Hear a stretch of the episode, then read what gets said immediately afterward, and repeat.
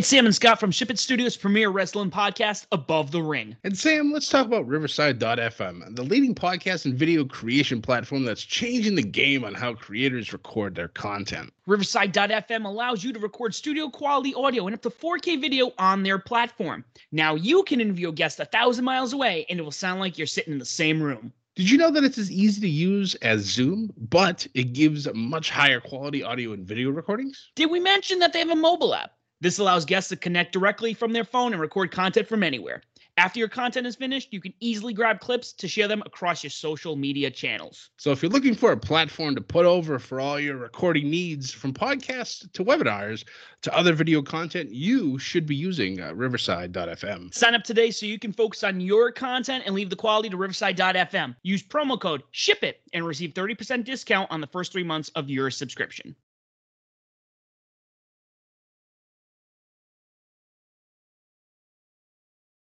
Ladies and gentlemen, welcome to another episode of Above the Ring. I'm your host, Sam the SLB. Alongside me today, as always, is the man behind the Twitter, the other half of this operation. It is Scott. Hey, buddy, how we doing today? We do we doing well. Look at us with all this shiny new equipment.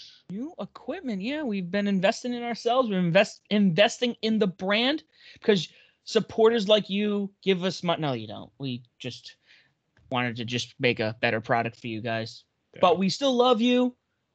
We appreciate everything you do, listening, sharing our tweets, interacting with Scott, even on Mondays when he's watching Raw.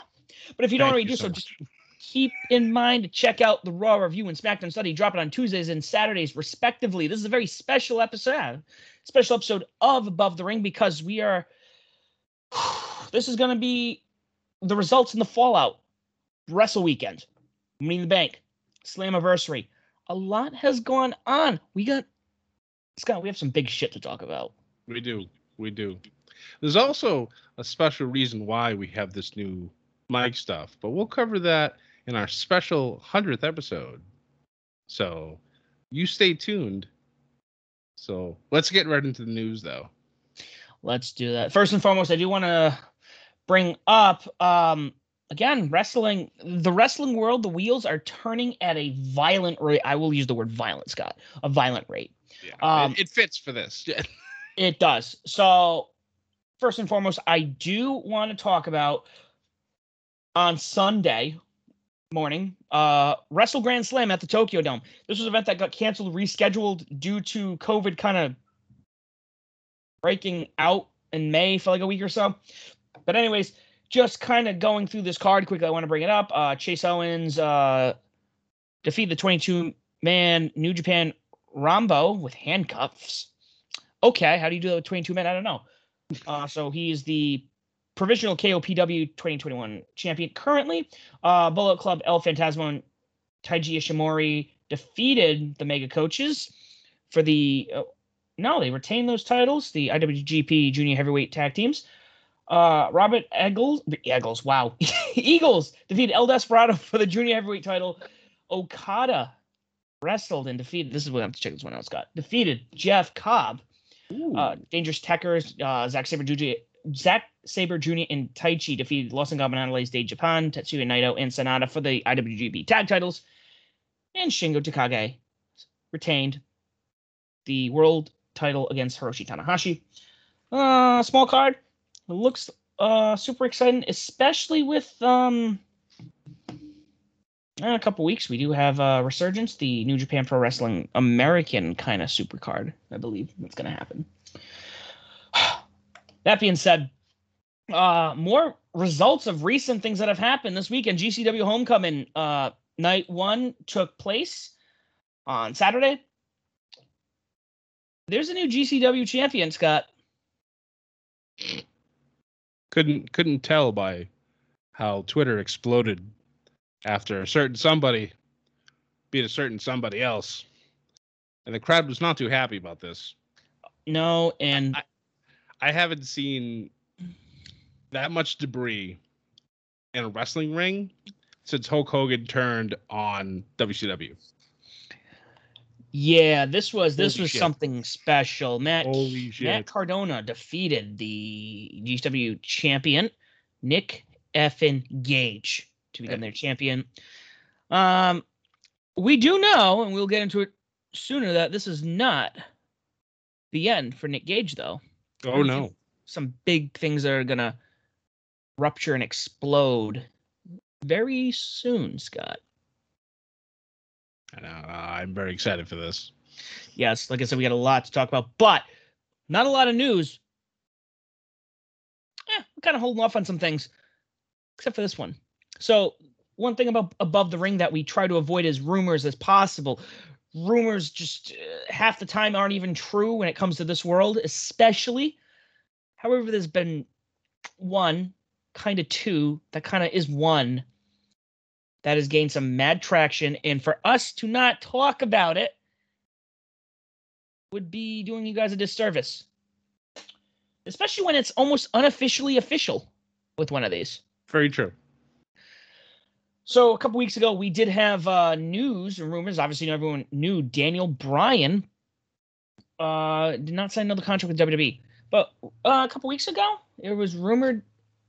I don't know. He might show up somewhere.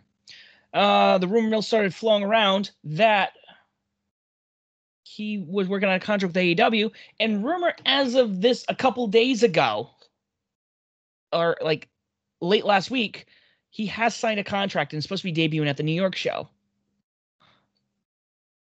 On top of that, we have another special uh somebody who's even highly rumored. And again, if any of these rumors are true, the second one is something to take with definitely a grain of salt. So Daniel Bryan is rumored to have already signed with AEW, and so has potentially CM Punk working with a deal. Potentially might show up at All Out. And the problem is, Scott, this isn't a rumor that nobody's killed. I know. And to further along this, I was reading online today that CM Punk has on Twitter followed AEW, followed Tony Khan, as well as unblocked WWE, refollowed them, and now follows Vince McMahon as well. So everybody has no clue what's going on. We all think tr- uh, Punk is just trolling, and Punk is definitely a fantastic person when it comes to trolling. So, yeah, it's um, yeah, but yeah, especially with this rumor mill right now. Uh, with we'll, we'll talk about CM Punk quickly because Daniel Bryan's the big one. Um, obviously, he has in in pat in in the past when this kind of information comes out, he's always been like, "No, it's not the case. right. Not signing. I'm done with wrestling." And he says it. He says it quite often. Mhm. And this time, where this has gained so much steam, I feel like at some point it would have been like, "Yeah, no, no, yo, whatever." But he hasn't really said anything.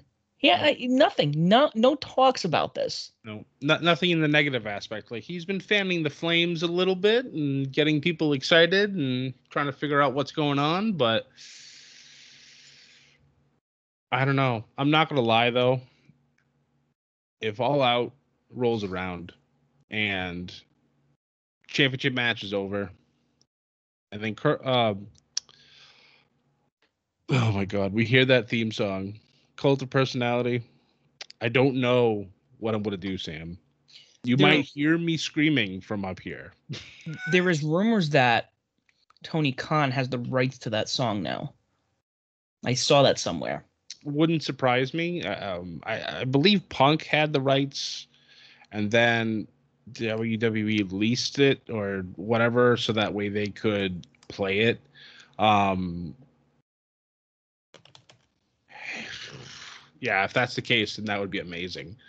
Um, I'm also partial to his previous theme of "This Fire Burns," but that's beside the point.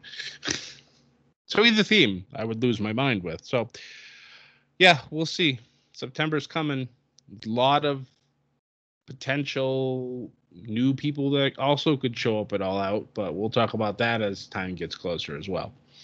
Yeah. So interestingly enough, um, and again, if everyone's trolling, I, I, I don't, I don't think I'd be upset because uh, there's, with everything that has happened, especially when we get into what has happened this week, Yeah.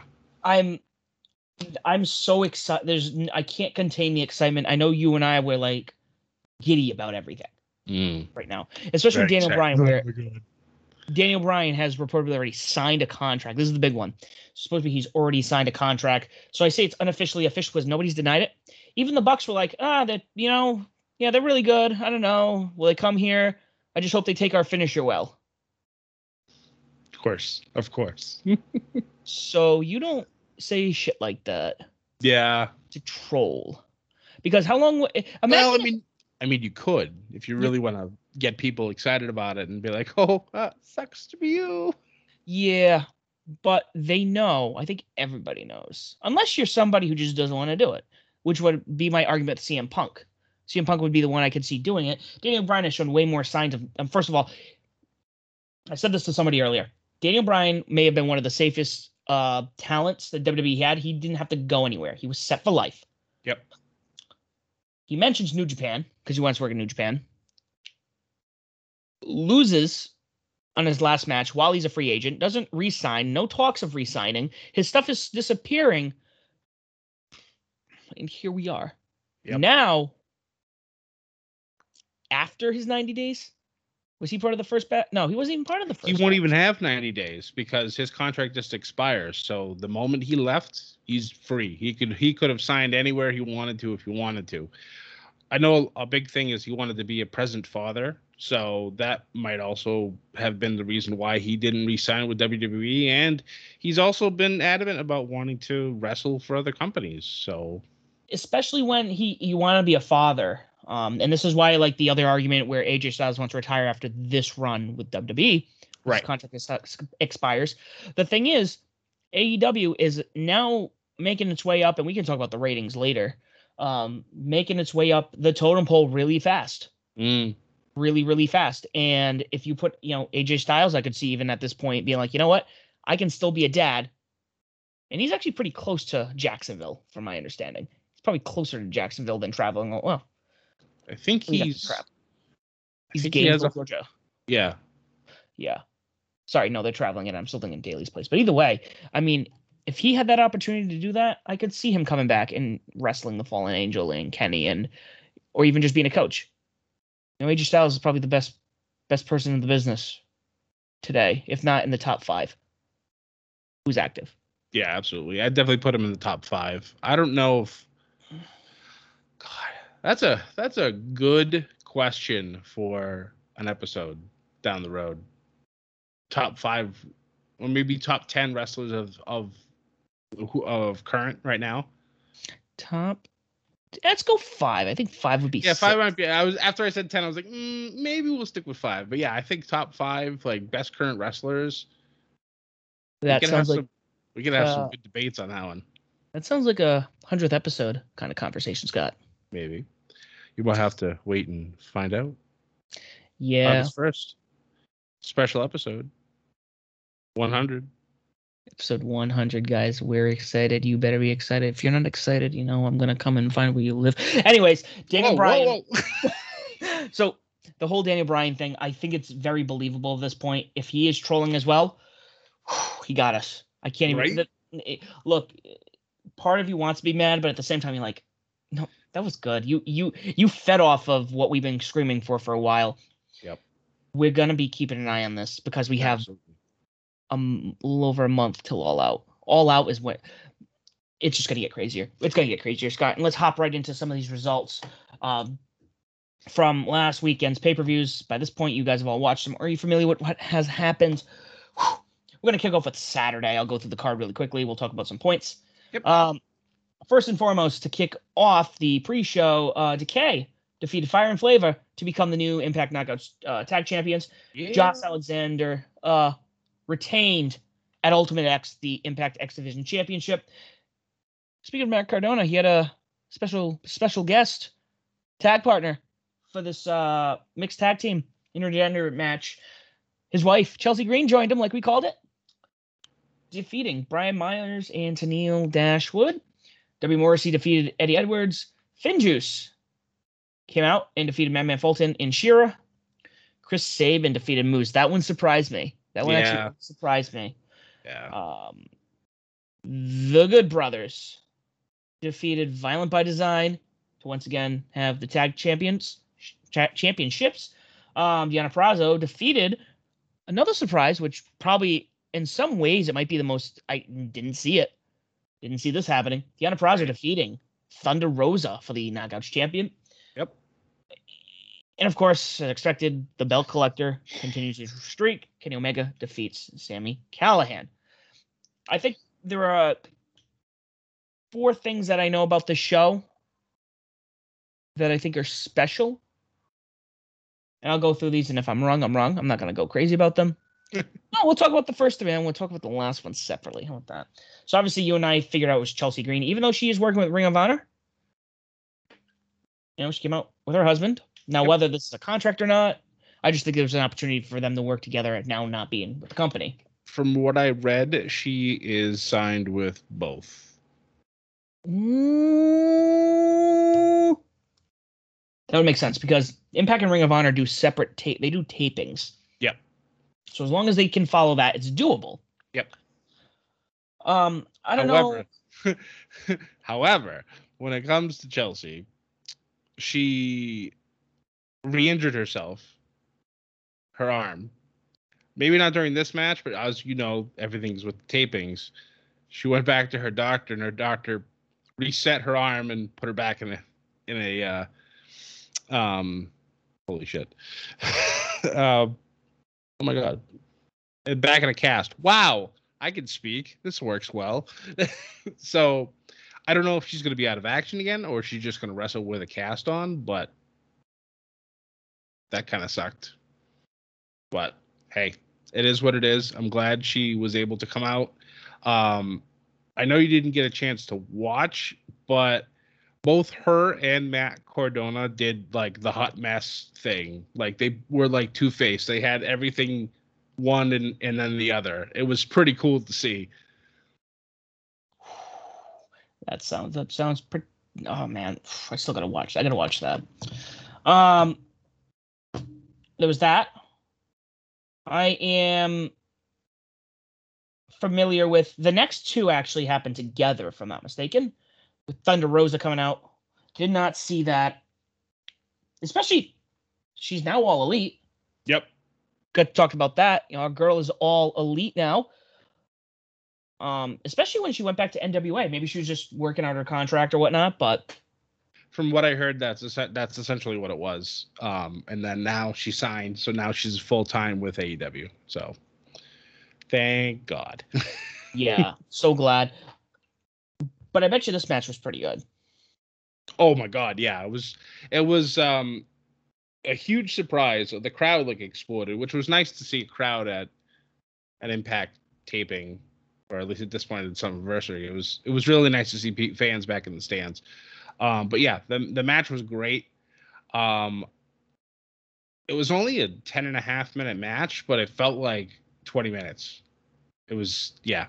I wanted them to keep going. Yeah, that sounds like a fight forever chant.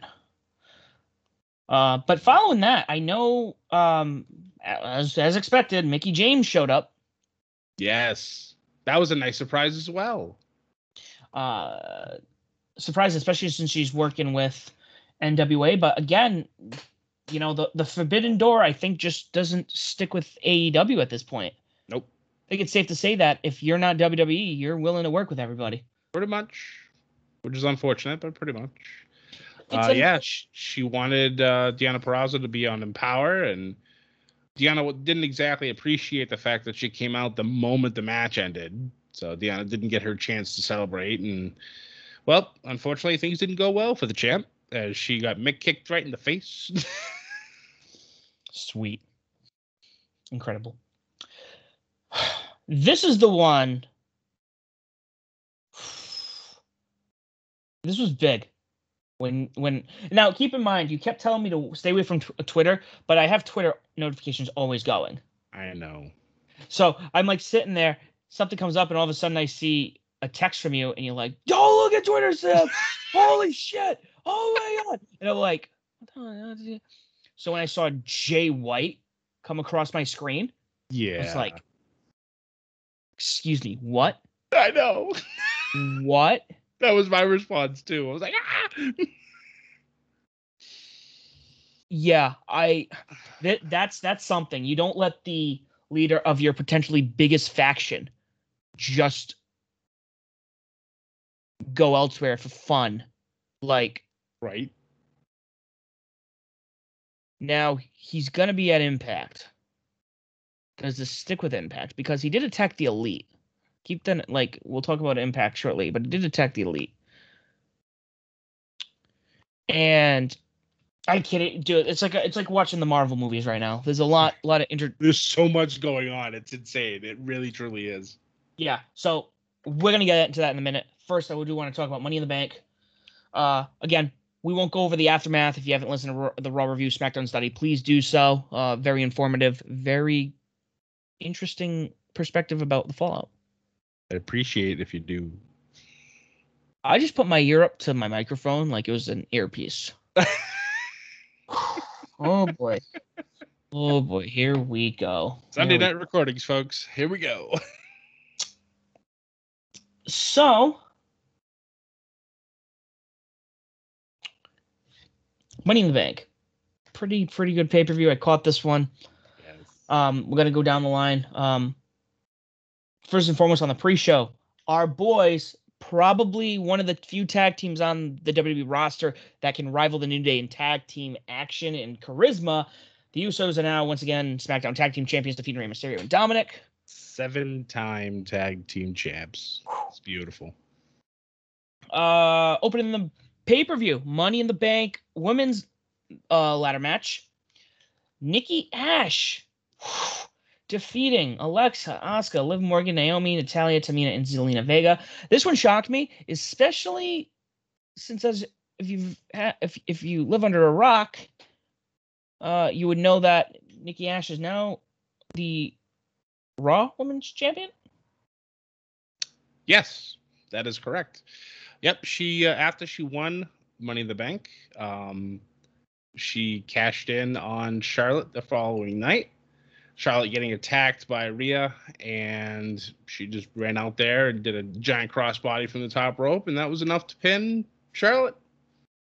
So I was very, very excited about that. Um, I've always been a big fan of Nikki Cross, and then when she debuted Nikki Ash, I was just like, "All right, let's go." It, the whole thing was her idea.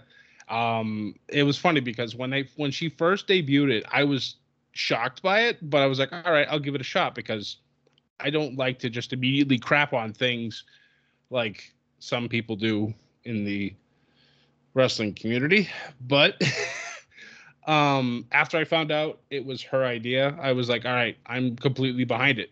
I said, "This is this is great. Uh, I'm glad she's able to do to do this. If anybody can pull this off, it's definitely going to be Nikki." Um, and she's been doing great. And I loved how she won at Money in the Bank. How all the other six women were fighting. Uh, Alexa was buried by a bunch of ladders. Uh, Nikki literally just walks up the ladder while the other six are fighting, and she goes, "Yoink, thanks." what? So now, now she's Raw champion. So I assume she's probably going to start a uh, some type of feud with Charlotte, who is an 11-time women's champion because apparently nobody cares about NXT, which is unfortunate. So she should be a 13-time champion, but I digress. Uh, but yeah, it's uh, it's good stuff. It's good stuff. Yes, yes, it was. Uh, I, I don't even know what the best match on this pay per view was. I'm not gonna lie.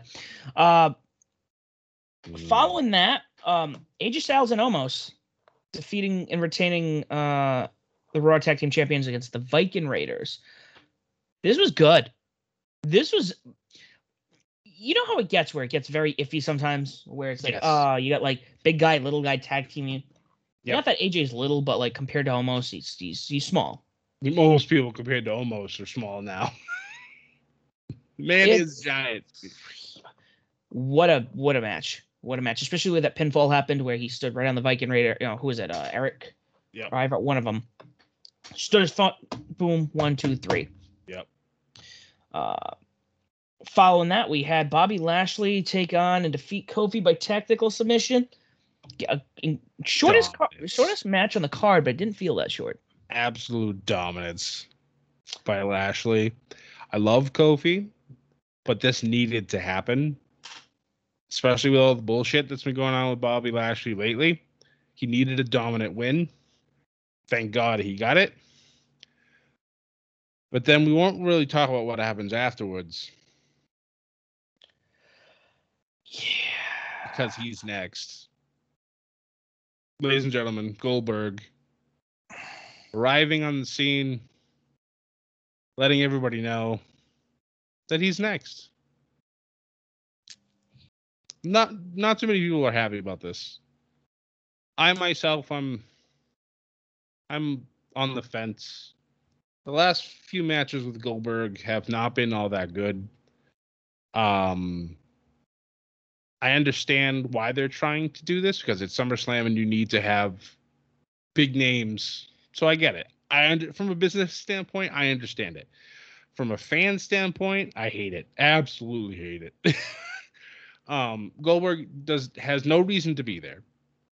Um, Lashley needs to run through everybody at this point. So having somebody else who is like is like that just isn't gonna. I don't know. I'm sure they'll make it work the best they best they can. Um, I really, really hope that Lashley retains, but knowing WWE, who knows at this point. So, yeah, Yeah. Well, following that, we had actually, you know, I make the argument this could be my favorite match of the night. Uh, again, I don't know. There's there were so many good matches.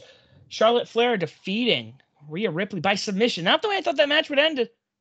Any of these matches where I figured there'd be a submission, I didn't, didn't think it'd be Rhea submitting. Well, I mean, it's it's kind of like how it was at WrestleMania uh, a couple years ago, with Rhea being NXT Women's Champion, Charlotte taking care of business back then.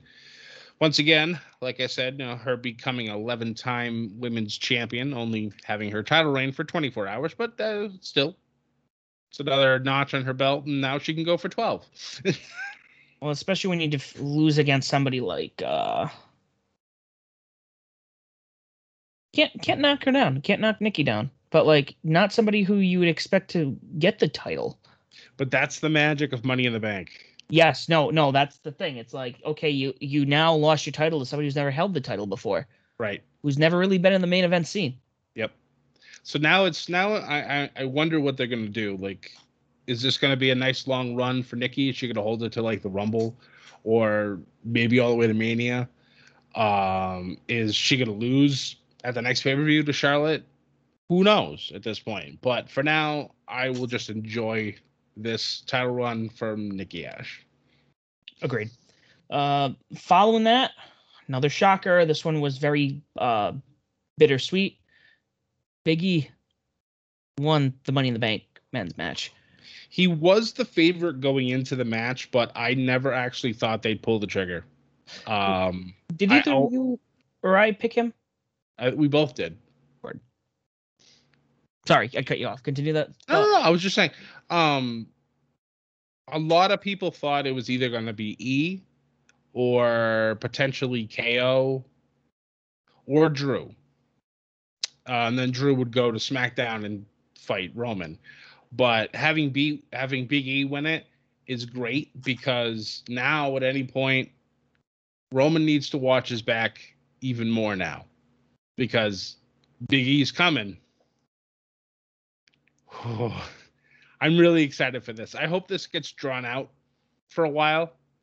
Um, and they never seem to do it with the women anymore, outside of Carmella holding it for like almost 300 days that first title, uh, that first um, Money in the Bank win. But with Big E, we could have some really nice teases.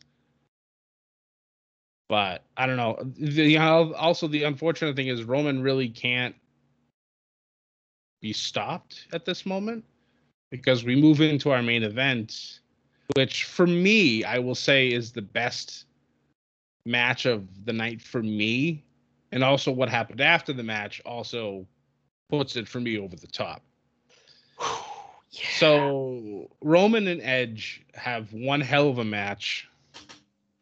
By far the longest match of the night, which obviously they should have had. Roman getting the win, but not without help from Seth Rollins.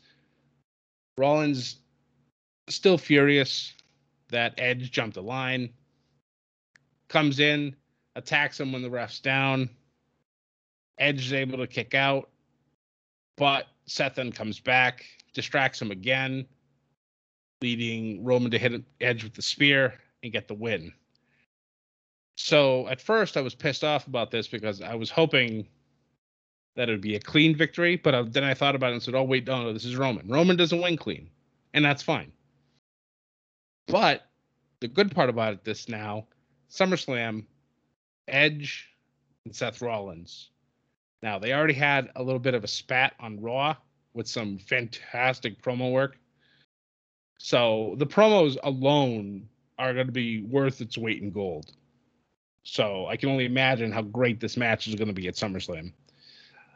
But I really, really enjoyed Money in the Bank. There's been a couple years that Money in the Bank's been kind of like meh. Last year, I know with COVID and everything else, they tried to do different things. I actually really enjoyed the Money in the Bank ladder match that they had, where both squads were in, in the headquarters, just completely doing uh, ridiculous shit. At the same time. exactly, which I thought was even cooler.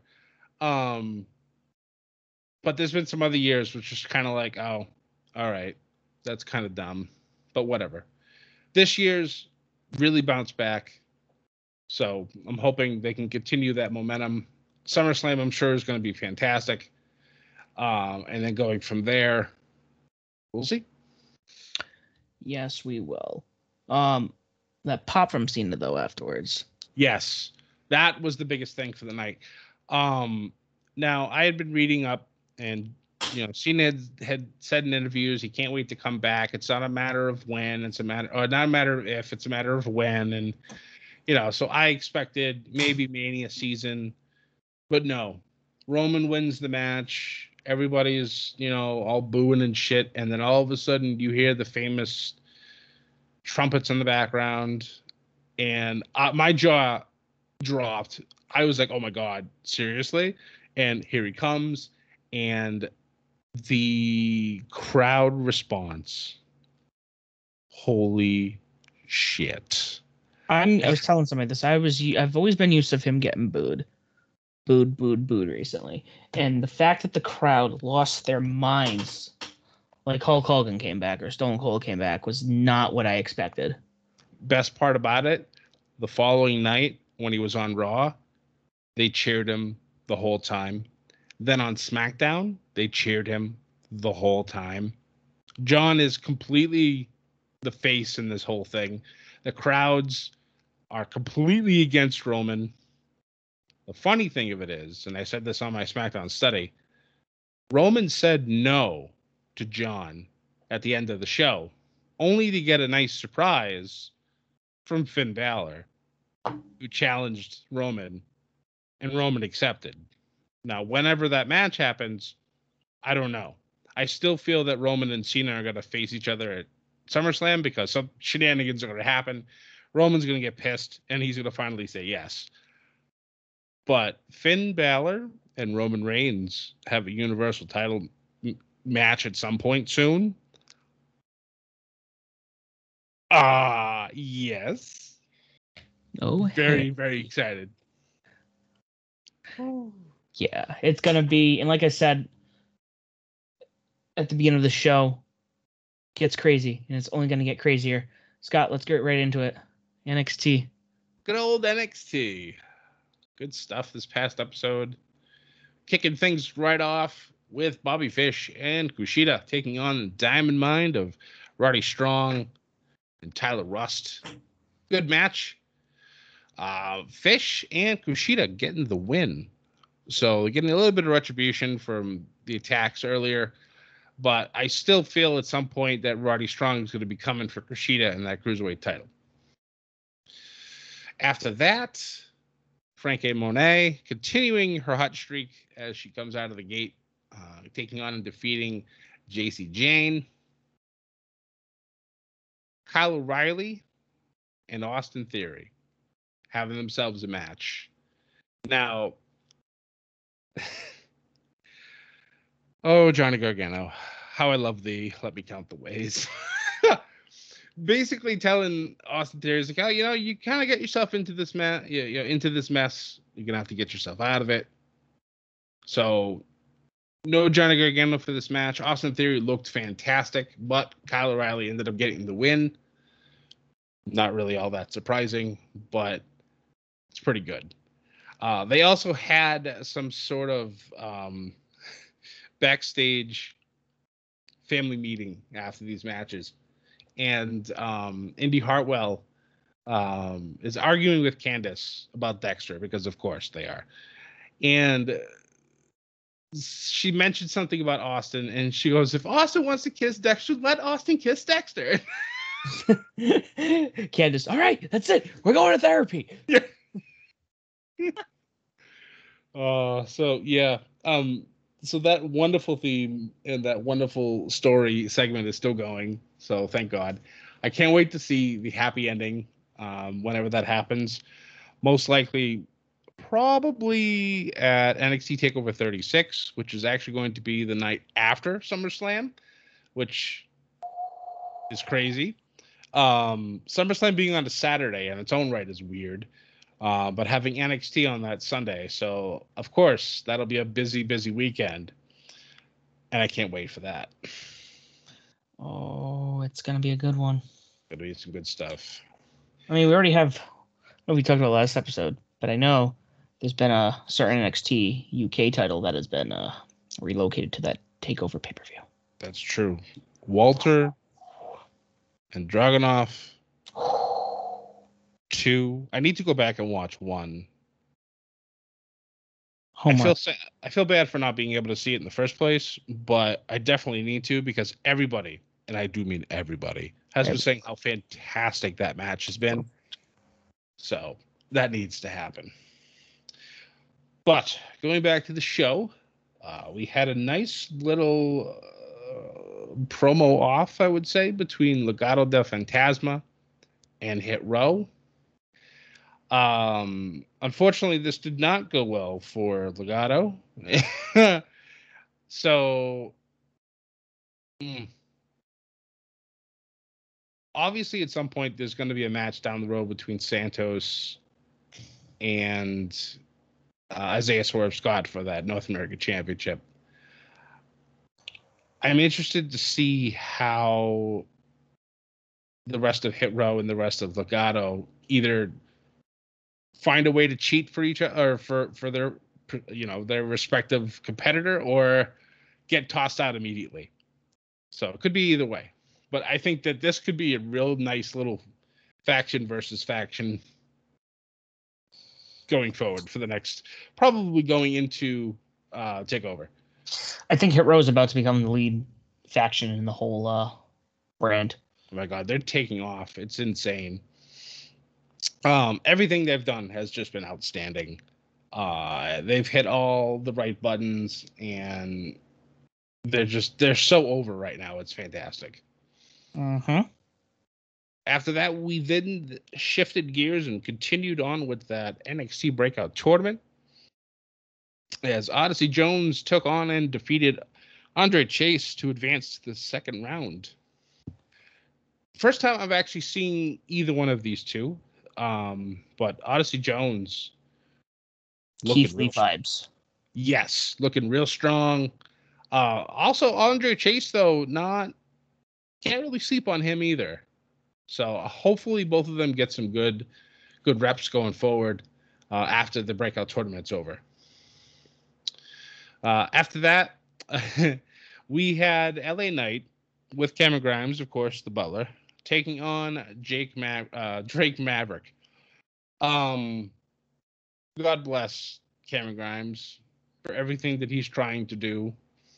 LA Knight did get the win, um, and then unfortunately made Grimes knock out Drake after the match because you know he's a butler. You're gonna listen to what your boss tells you. So the crowd still is completely on Grimes' side, and he's eventually going to end up getting into the match and eventually going to end up winning the the million dollar championship. But for now, I love everything that these two are doing together. They literally are the perfect odd couple. Perfect odd couple. so good. Uh, and then our main event of the evening, uh, least, least match wise, it was our NXT Women's Champion Raquel Gonzalez taking on and defeating Xia Li. However, towards the end of this matchup, Xia looked to be pretty seriously injured. Uh, Raquel came off the, the, the, I believe it was off the second or top rope, landed directly onto Xia's ribs, and it just they stopped the match for a good like three four minutes. Um, it didn't look good, but eventually, I guess either Xia talked her talked the the medical team out of out of you know taking her out, let her finish the match. But as soon as she got back up, Gonzalez put her right back down with that one-handed power bomb that she does, and then that was it. So it's a little disappointing. Um, I kind of was expecting Xia to, to shock uh, and win, but with the injury, I think they just kind of said, uh, "Never mind. We'll we'll come back to this later." Yeah, yeah. But, but what ends this show and I remember my phone blowing up after you finally got a chance to watch this. Samoa Joe, throughout this entire evening, was on the lookout for Kross. And William Regal telling Joe, you you need to handle this without any violence. He didn't attack Samoa Joe, the management. He attacked Samoa Joe, the ref. And Joe's like, semantics. Well, don't you talk to me about semantics. And I'm just like, oh, there's some deeper meaning there. so throughout the night, Joe's searching for Karrion Kross, and Kross didn't show up. Then, right, I think right after the the women's match, uh, Karrion's Kross, uh, Karrion Kross's car shows up. Joe is immediately there to get him, but it was you know one of the one of the uh, what you call it, one of the vendor, uh, one of the vendors, one of the staff there just driving his car around. So tells Joe that Kross went in through the front and he's he's not there. So Kross, um, Joe runs back inside, searching for Kross some more, and then all of a sudden Joe goes to the ring, starts demanding that Kross come out, and Kross instead from there, instead of coming out to the ring, he goes up on he's on the Titantron, and shows like he's like on a either on a phone or he has his own cameraman there, and telling Joe that there's nothing he can do, can't find him, he won't be able to you know won't be able to touch him, and then the camera pans downward and who do we see? But the general manager himself, William Regal, beaten and completely out. So Kross obviously going over the line. Joe even said it earlier in the night to Regal that you cannot control this man. He needs to be put down. So with obviously with this happening, I think it's already been announced, or at least somebody spoiled the announcement that at Takeover 36, Karrion Kross will go one on one with Samoa Joe, and most likely it'll be for the NXT title. Karrion Kross also debuted on Raw this past week. We won't talk about it because it was embarrassing. Um, because he lost to Jeff Hardy. Oh my god. In like less than hundred seconds. But okay. Anyways. Uh so I'm assuming this will be Kross's goodbye match. I also expect Samoa Joe to become a three-time NXT heavyweight champion. So I'm okay with that. Also, this means Samoa Joe's getting back in the ring. Fuck yes. Scott, are you excited about that? oh my god. Sam, I can't tell you enough how much I'm ready for Joe to kill somebody again. Could you have me confused? I'm not sure if you're excited. they're gonna they're gonna build up this Joe. I don't think this is gonna happen soon because he's supposedly not clear. Well, that's what I'm saying. Like it'll be it'll be SummerSlam, so he's got another month. So it'll be the day after SummerSlam when they do NXT Takeover 36. It's and then let Kross go off to. Whew, excuse me. Let Kross go off to Raw, and let him do what he needs to do up there. But this is going to end with Samoa Joe being NXT champion again. I'm okay with that. Hmm. I would. I would agree with that. So let's quickly talk about. No, we're not quickly talking because this is a week's episode of Fyter Fest, Night Two. Scott, Good stuff. this is where I think this happened before the announcement. No, we were talking about Daniel, Daniel Bryan last week. We're like borderline, but this was kind of like the kicker where I, I had this feeling that the Bryan thing was more than just a rumor. Right. So kicking off the show, we had uh the first Labors of Jericho match. Chris Jericho taking on Shawn Spears, where only Shawn Spears could use a chair and Jericho could not. However, Jericho was victorious. It was good. It was fun. It was cool. What was even cooler, Scott? Was what happened next. We had the announcement uh Fight for the Fallen, the second labor of Jericho. There's five of these fuckers. Yep. Next week, and this when you texted me, I saw Twitter at the same time, yep. especially after uh season three of Dark Side of the Ring. I think he's about to blow up. We got an announcement that the second labor is going to be Nick Gage in a no disqualification match. It's going to be And insane. Especially gonna- with him dropping the title to Matt. I don't know if this go- is going to be a one off. There's there's going to be light tubes. There's going to be blood. There's going to be ridiculous carnage in this ring, and I am completely here for it, and I cannot wait to see this. I, I I've seen Nick Gage in live in action once, and that was before I even knew who he was because obviously I don't follow deathmatch Deathmatch. wrestling, so I had no idea it honestly really existed. Um, It's the sick. one match, the one match I saw, um, there were staple guns to the head. There were lightning, you know, lightning. There was uh, light bulb tubes, you know, a barbed wire, um, tables. I'm just like, holy shit, this is the hardcore of the hardcore. Let's go.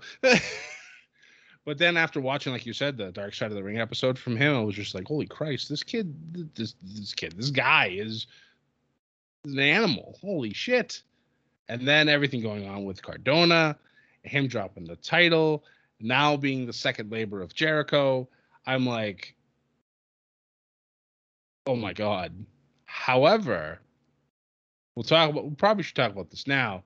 Jericho, a little later in the show, says that he's going to have a little help for his match next week with Mr. Gage, and he brings back the Painmaker.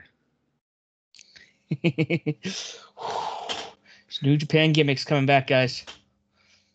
And we all know Sam. Sam knows what I love. Well, I know what Sam loves, and that's anything to do with New Japan Pro Wrestling. Oh yes, and keep in mind something was brought up, and it kind of goes to something that's going to happen on Impact. But somewhere during the show, you happen to see uh, a member of Bullet Club, um, Haiku, uh, Haku's youngest, who goes under the name Hikuleo. Hope I pronounce it Hakulio. The youngest son of Haku. And he's not really well known. I didn't realize he had another son who was in Bullet Club. I don't know how long he's been in Bullet Club for. Oh, he's is going to face Lance Archer for the title. But you don't bring him to the Spoiler show. Shit. Yeah.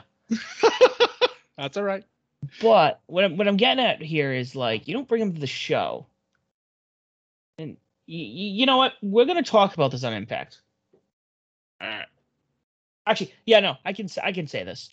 I can say this. You don't bring Jay White on and not expect him to come solo. The leader of the Bullet Club has never come solo. It's true. And if But you he's send him, there on a mission. yeah, we'll talk about that mission on Impact. It's true. Following that, we had Frank Kazarian taking on Doc Gallows. Wow, I don't think I've seen. Uh, I'm, I'm I'm so glad we're getting to see the Good Brothers um, Right. in action. Doc Gallows defeating Frankie Kazarian. Somebody was like, "Yo, it's not fair that he's just jobbing out to this guy, not familiar who Doc Gallows is. He's not a nobody. Right. It's like he's not jobbing out. Gallows v Kazarian. Uh, following that, let me tell you, and I, I think I said this to you when I realized he was on the card. Wheeler Yuta Yes. at his AEW Dynamite debut, well, Fyter Fest Dynamite debut last week. This week he's a second. What? He's Yep. and don't this. I don't want anyone to take this the wrong way, but he's like a nobody compared to all the other people that could be on the card. They gave him two matches, Back to back weeks. Yep. and he deserved those matches. Yeah. Absolutely. Um, obviously, I think he lost both of them. He did, but he put on a great A effort. He's going. He, there's something about that kid. I love this guy. Yeah. He, he's a future star. Um, there was some crazy confrontation going on outside the ring during this match, though. That is true. Insane. It got violent. You know, as Orange Cassidy and Sting just went at it. You know, Cassidy. You know, kick, kick, kick. Sting, kick, kick, kick. Right there. That's that's I'm surprised Sting's knees held up. Like those were massive kicks. It was terrible. And and, and of course, Steve uh, Steve Sting after the after the fact just hyping himself up, just being like, you know, just going insane. It was the crowd. Oh my god, the crowd completely ate that up. And then Darby, Darby looking at Dad, stop embarrassing me. He almost got he almost got rolled up. it was incredible. It was it was it was good. And I would be curious to see like Cassidy and Sting at a pay per view. Oh my god, That- two that's a- match together. That's not a dynamite match. That's a pay per view match. Yeah. 'cause- Again, I will. One of my favorite matches in AEW was Orange Cassidy's in ring debut when he wrestled Pac. Oh I believe. Revolution, and the place went nuts for nothing. Yeah. The place went ape shit, absolutely ape shit. And even though it was kind of a job a little bit, there was moments in that match you just like, even Jr. who was not sold on him whatsoever. Oh yeah.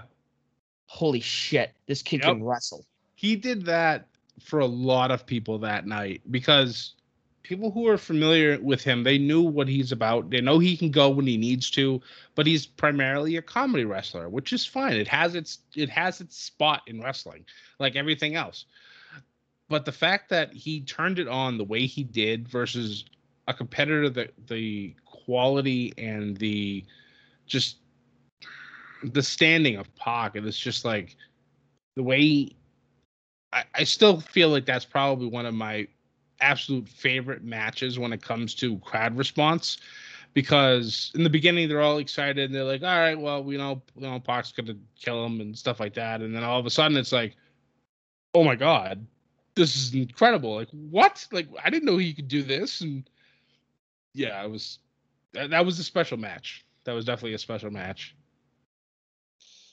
Yeah, it was. It's good. Oh man, that just I just totally remembered that moment. I'm like, like that Cassidy Sting moment was. That's the other thing too. He's a comedy wrestler, but it's just one of those things where it's like, the act is serious. He's not being like he's not being goofy. right It's very dry. But speaking about what we finally got to see and hopefully, uh, Britt Baker defeated and retained her title against Nyla Rose. this was a rough match to watch Yeah. Uh, yeah. Um, What was they, about it, Scott? Talk to me. Nyla needs to be far away from this title for a very long time. And I don't say that as a shot against her. I say it as the crowd didn't want her to win at all. Like not even this wasn't like heel heat. This was go away heat. This was not a good heat. Um, and I have a feeling this has been like this for a little while. Um, it might be for reasons that are not re- wrestling related, which is unfortunate. But I don't know. They they did not gel well together at all. Um, this match made them both look pretty bad. Um, and we know that they can pull off better matches. So I don't know what the hell happened, but this was just ugly. Um, I believe I quoted on Twitter. I said, "Well, quoting Jr. This is bowling shoe ugly." Um, but yeah, it was, it was, it was rough to watch. Um, I haven't, yeah, I haven't seen, I haven't seen a, a match that bad in quite a while. But um, yeah, we'll just, we'll, I'll, I'll just leave it at that. And we're not negative here, but No, I, I'm not, I'm not trying to be negative. It's just, it was rough. the, yeah, the, yeah, Yeah, no, and that's what I'm saying. I'm like, we don't like to be, but sometimes when something's glaring you in the face, just gotta point it at, yo, pop that pimple, you know. Yep. Gotta call a spade a spade. But speaking about other swerves that I didn't see fucking happening all night. Tony Schiavone, Schiavone, was interviewing Andrade and said, "Yo, I have somebody else." Which maybe I missed something. Why he's not with Vickie anymore? Maybe there's some more deeper meaning to that that I missed. Well, no, Vickie's still technically with him, but this surprise is going to be with him more often. Yeah, we got Chavo Guerrero. Ooh, Chavo. We, Sorry. I was super super shocked. I loved it. Oh my god. Yeah, I didn't see it coming either. Um, but for me, it immediately makes AEW even that more credible. Um, for those of you who have watched Chavo throughout the years, um, a, you know WCW, WWE, Lucha Underground, Yep. the whole thing. It's just now in AEW. He was even on Glow. Uh, for those of you who watched that, He was a Um, producer on that too, wasn't he? yes, sir. Yes, he was. Um, he? So I think he's more than just a wrestling asset at this point. Yeah, I don't think he's going to wrestle at all. Uh, if he does, it'll be sparingly, but I believe he's pretty much going to be Production. uh, and yeah, either production or for now probably Andrade's, um, you know, microphone, his his hype man. Who knows? Um, but that's a huge that's a huge thing. And then to go on and try to recruit Penta and Rey Fenix from Pac. I feel like the seeds have been planted, and I feel like Pac is going to get turned on. I feel it. I, I seriously do. Like when he was talking with them, I was like, they're trying to reform LWO, aren't they? They want the Latino World Order to come back. I don't think they're actually going to be able to do it because I believe WWE probably owns the rights to that now, but who knows?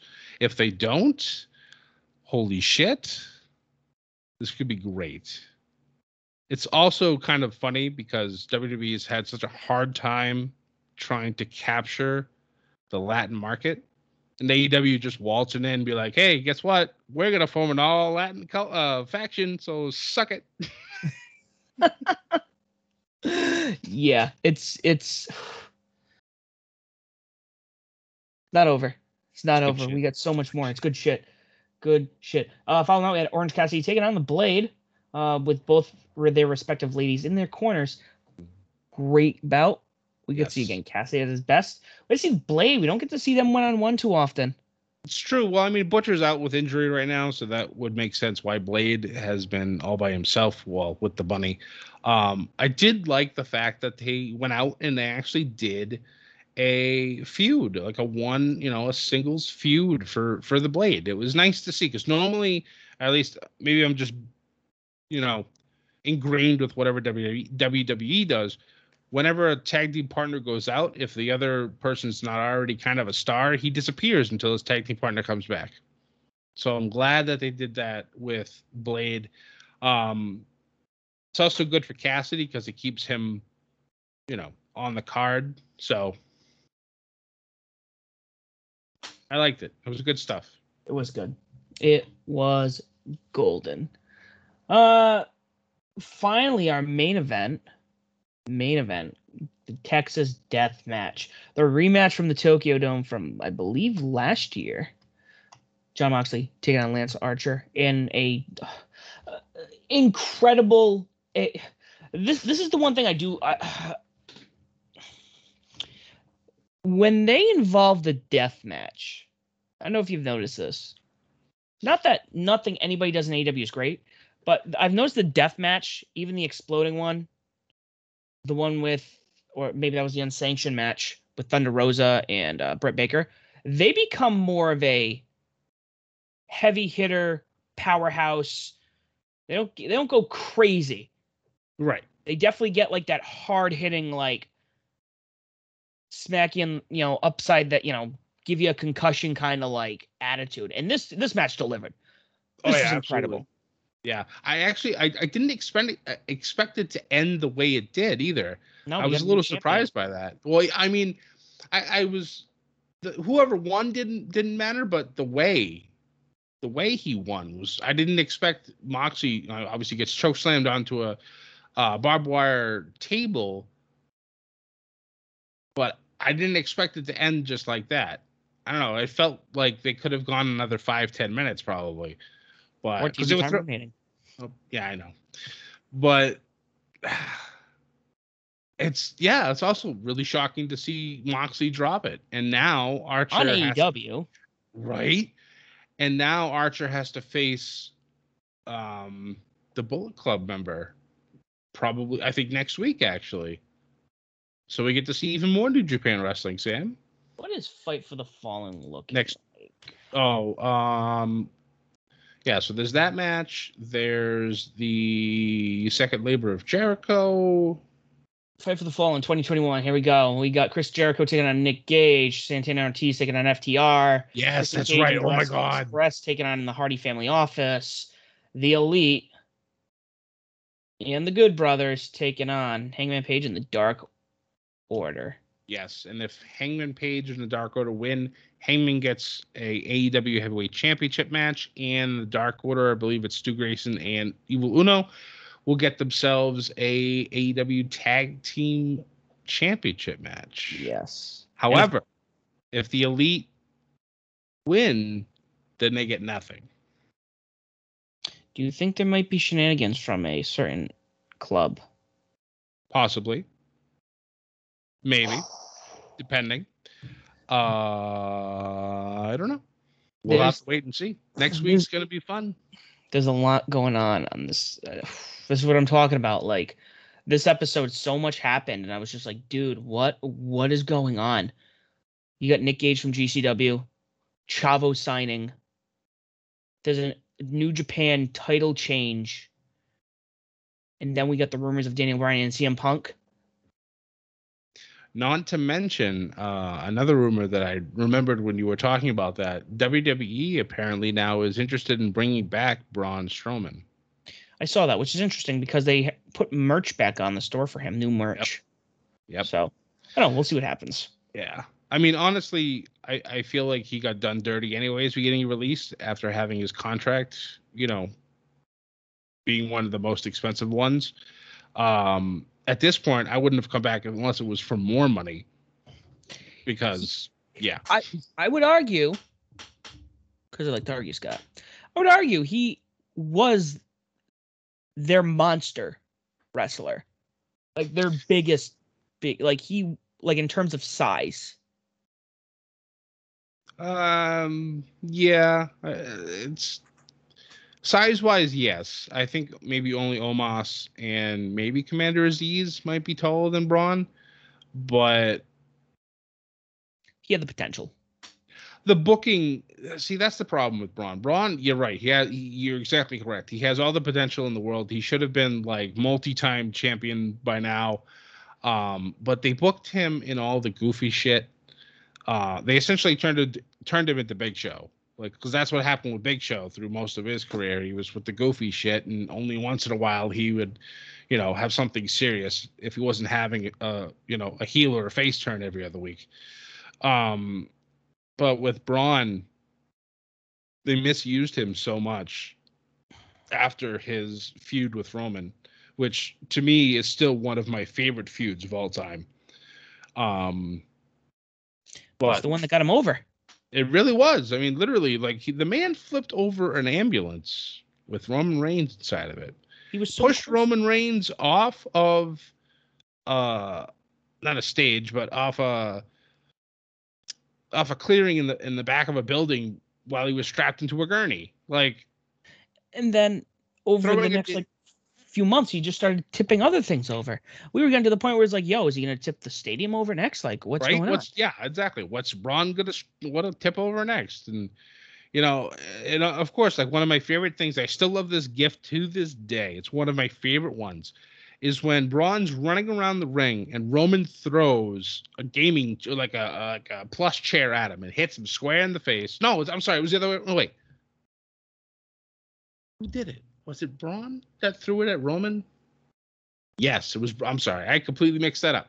It was Braun throwing it at Roman, hitting Roman square in the face, and Roman just kind of like dying in that moment. It was the funniest thing I've ever seen in my entire life, and I love that gift to this day. Incredible.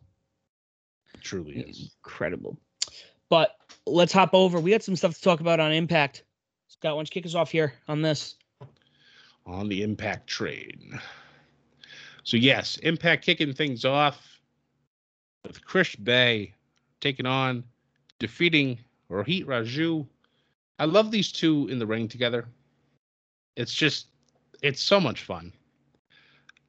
But the better part was, I believe it was during his anniversary, where Rohit is in Chris Bey's locker room or dressing room, and they're talking about how or, he's pretty much blaming Chris Bey for him not winning. And as he goes to leave, Chris says, Hey, you know, you forgot your shirt. And Rohit's like, This isn't my shirt. He throws back at him. It's a Bullet Club shirt. As Chris Bey opens it up, he goes, What? What what's this doing here?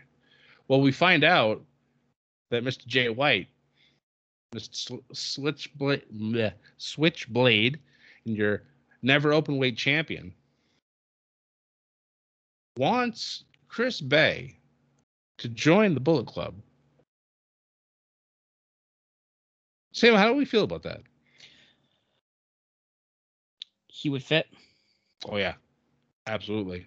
He would be perfect. Imagine. Ma- so now that makes me wonder: Does the Bullet Club now extend an Impact if he does that? I would assume so. Maybe make Chris Bey the Impact representative. Have maybe Chris also gain some other people, bring them into Bullet Club. Or or maybe Chris Bey goes over to Japan. That's also a possibility. I think that would be fantastic. Um, I would be all about the Bay Club because that's exactly what it would turn into, or or Bullet Bay. Either way. Oh man, imagine. Okay? Fantasy booking time. I love. Oh, here we go. Let's go fantasy booking. So imagine somebody else gets done dirty.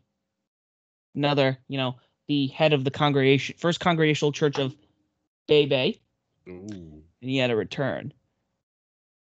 Bay Bay versus Bay Club. Oh boy.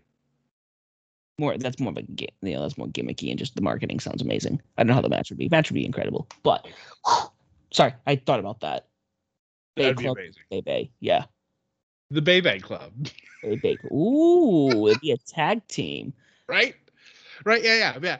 It'd be B E Y, B A Y Club, or because Adam Cole has to be first, it'd be B A Y B E Y.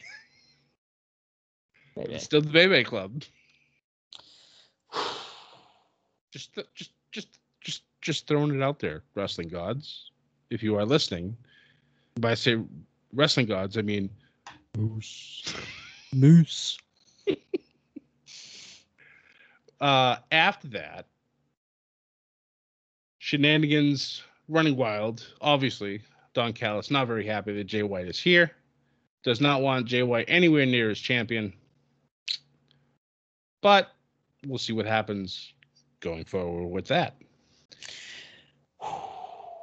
After that, Mickie James coming back out to the ring.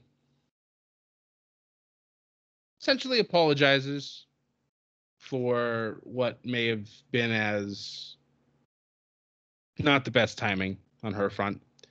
Um, was out there with good intentions, did not mean to step on Deanna's toes.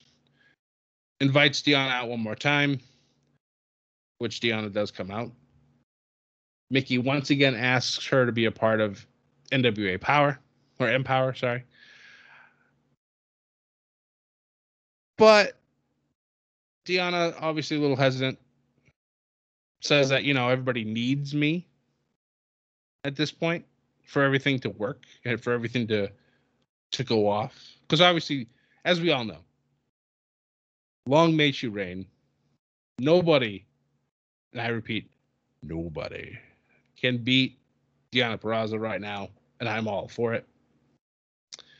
This allows Gail Kim to come out, tells Deonna that she was the one who invited Mickie James because she feels like this is a very, very big deal and could be opening a lot of doors. And also, Mickie's making history here, being the first woman to produce an all women's wrestling pay per view. And quite frankly, Gail was like, Do you really want to miss this? Do you want to miss out on on history? Gianna thinks about it for a little bit. Says, No, you're right. I'll come along. Ladies shake hands and then off you know, off they go.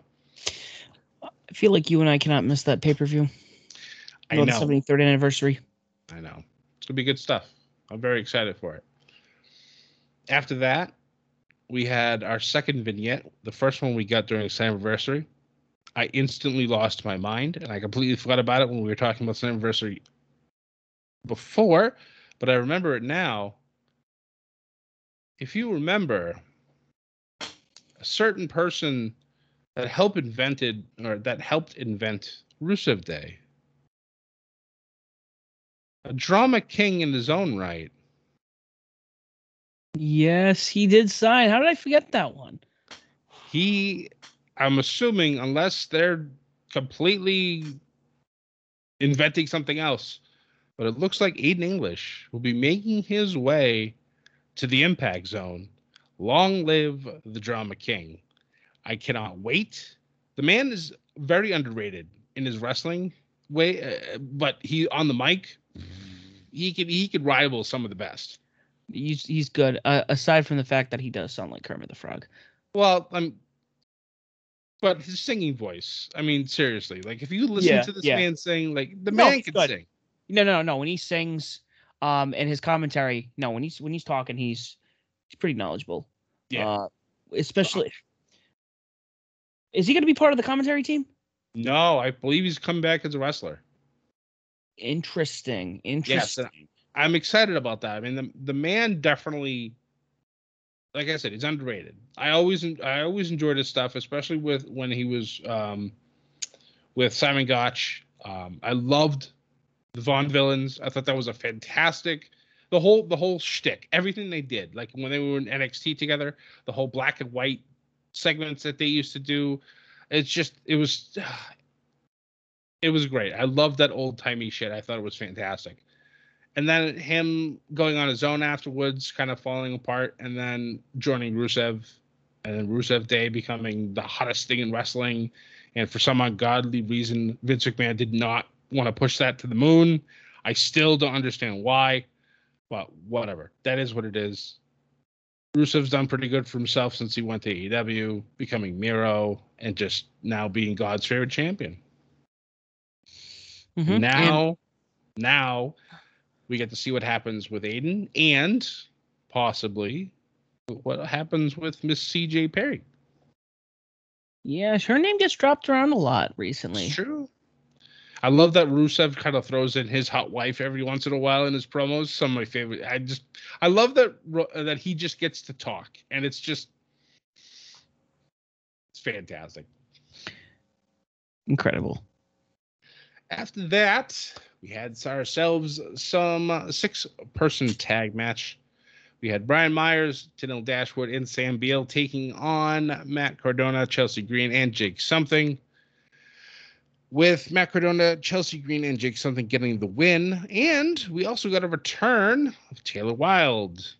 Taylor actually causing Tenille to get distracted.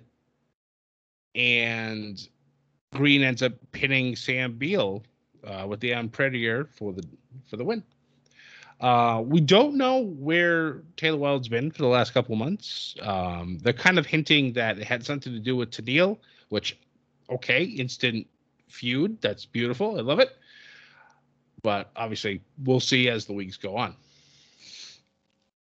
After that, we kind of had a little impromptu street fight with Eddie Edwards and W. Morrissey.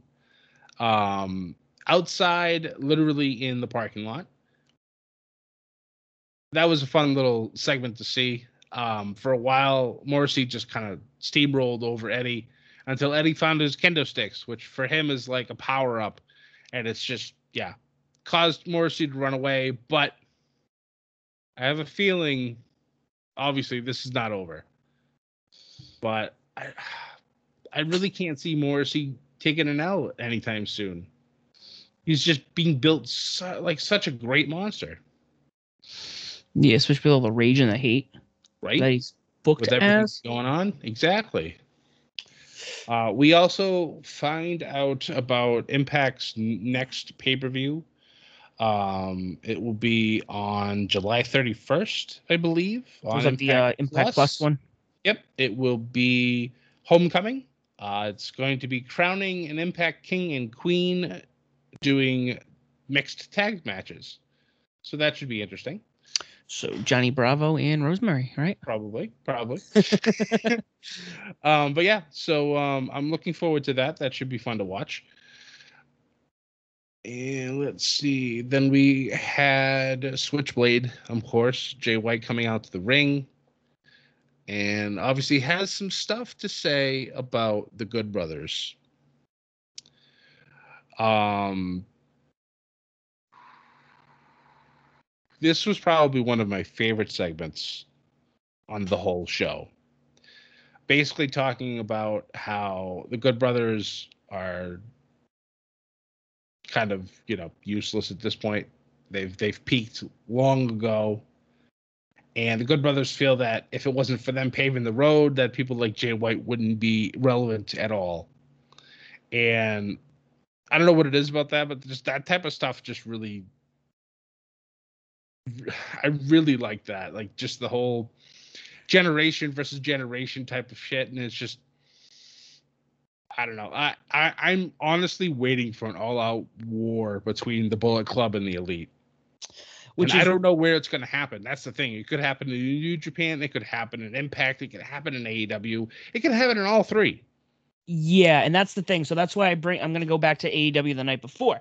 So we're looking at, you know, obviously the next contender. The next contender for the title, the U.S. title, is Haku's youngest. His other two sons are also Bullet Club members. Good old Tama Tonga and Tanga Loa. And oh, if Oh, Jay White is going to go sit there and shit talk the Good Brothers, a tag team, and kind of throw shit at Kenny, being like, yo, last time we fought, I won. There's no way we're going to have a six man tag match I don't know. where Guerrillas of Destiny show up. Oh There's Oh no my way that doesn't happen. Now, we talk about the Elite. The Good Brothers, I think, would I would argue arguably say that they, even though they were in Bullet Club before the three members, founding members of the Elite, I would even argue that they're probably the more recent because they've always been Bullet Club members. True. There's been known as Bullet Club members. And now they're being included into the elite. I would argue I don't know. Like would it be a six man? Would it be, I don't know, a five man? I don't know. Cause you don't see the elite with the Good Brothers name in it unless the Bucks are getting involved too. There's a lot there's a lot to unpack right now. What a time to be a fan, Sam. What a time. keep in mind, it was also discussed by somebody. Uh, oh my God. what if somebody comes and makes it rain? If Okada makes his way over to the states, I'm telling you, It's gonna be insane. it's gonna it's gonna get nuts. However, before we get to that, and even having Kenny involved, there was a little segment in the back where they were doing an interview with Mr. Josh Alexander. And Kenny walks up because Josh says that this is the Impact main championship. Clearly, Kenny didn't like that too much. So, Kenny Omega versus Josh Alexander. Option C. Maybe. Who knows? All I know is that when I tweeted that out, we got a like from Mr. Josh Alexander for it. So, thank you for that, sir. And uh, yeah, I want that to happen because I think that would be an incredible match. And can you imagine Josh Alexander gets the win? You want to talk about blowing somebody up when it comes to strapping a rocket to their back? I think I told you. My God. I think I told you that like maybe a week or two ago, Josh Alexander feels like the face of Impact right now. With Kenny even having the belt, Josh Alexander feels like the face of the company. I completely agree. If it's Alexander who takes that belt from him, would be insane, and I would love it so much. we're gonna, geez, we're gonna have to talk fantasy booking very soon, Scott. Yep, I agree, hundred percent. So after that, we end up having some more tag team action. Ace, uh, Ace, Ace Fulton, Ace Austin, and Madman Fulton taking on Finn Juice. I'm glad that Finn Juice is back in Impact. It's always fun to see them. Uh, with Finn Juice getting the win. And after that, we had a wonderful, wonderful segment in the back with Willie Mack and Swann talking about how they're to take on Violent by Design next week because, you know, obviously Violent by Design is a little upset. They lost the tag team titles at Slammiversary. Not that they were involved with, with the pin, but just in the fact that they lost it. Now, obviously, not very happy. And they blame Swann and Willie Mack for this. Well, Swann and Willie Mack said, fine, we'll come see you next week. Well, Vinyl Design found you first. We had some uh, Wyatt family vibes out of this segment, and I appreciated it a lot. With the lights just in the whole screen just like flickering, and every moment you'd see somebody from Vinyl Design beating the ever living snot out of Rich Swann and Willie Mack and you just see like the camera kind of pan to Eric Young, and he's just sitting there with this shit-eating grin, and it's just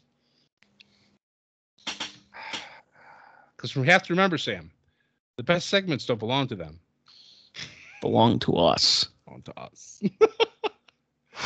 um, yeah. So, for me, that's already one of my favorite matches to watch for next week. Oh hell yeah! Totally worth looking forward to. Speaking of matches looking forward to next week, we end up getting our rematch from Slammiversary. Chris Sabin once again will be taking on Moose. Moose. and then I believe our main event of the night, yes it was, was a rematch also from Slammiversary. Was your new Knockouts Tag Team Champions, Decay, Havok, and Rosemary taking on Fire 'N Flava. um, I, as much as I want to hate Fire 'N Flava, I can't because they're awesome in the ring. But they play such great heels. Incredible uh, heel work. Yeah, they're fantastic. Um, the shit talking that those two do is just it's it's outstanding. Um, go ahead. I was gonna say. It also sounds like they're gonna start separating them again, so they can go do singles runs. I hope not, but it wouldn't surprise me. Both of them, I think, could do really well um, in the singles division as well. Uh, but hopefully, hopefully not anytime soon. Um, I also don't know who would be the face out of this. Maybe Kiera, since she's been a face before, but I don't know. But Decay does retain in a very entertaining match. So that's how it went it was nice to see all decay. Of course, every time I get to hear the theme song, I'm just very happy. And um, another good episode of Impact. I would almost argue that I think I like. I think Impact might be the show I have the themes I like the most. Yeah, they really have some good themes. I You know, agree. Sa- Sammy I agree. Callihan's Moose. Yep. Have you know, sorry, Decay. Even Fire and Fire was pretty good. I like those a lot too. All very unique too. You know who's coming out when. Yeah, exactly. Yeah, you, there's there's not a lot of like who who's this and yeah. But yeah, very very good enter, good entertaining week of wrestling. and like I said, with September coming around, we are looking at potentially uh, we're on a we're on traction that's not going. It's not stopping. It's just going to keep going. And Scott and I, we are in the front of it. And we got stuff coming up, guys. Don't forget, August 1st is our 100th episode. It will be dropping. It will not cover the weekly shows, just to be clear. We're going to have some special fun content we don't ever get to talk about because we want to give you guys all the up to date shit that's going on. Yep. You know, we sacrifice our rambling. That's a lie. we don't sacrifice that at all. We don't stop talking. But August 1st, Alright. guys, you're going to really want to listen to episode 100. We have something special in store for you. Yes, sir. Yes, sir.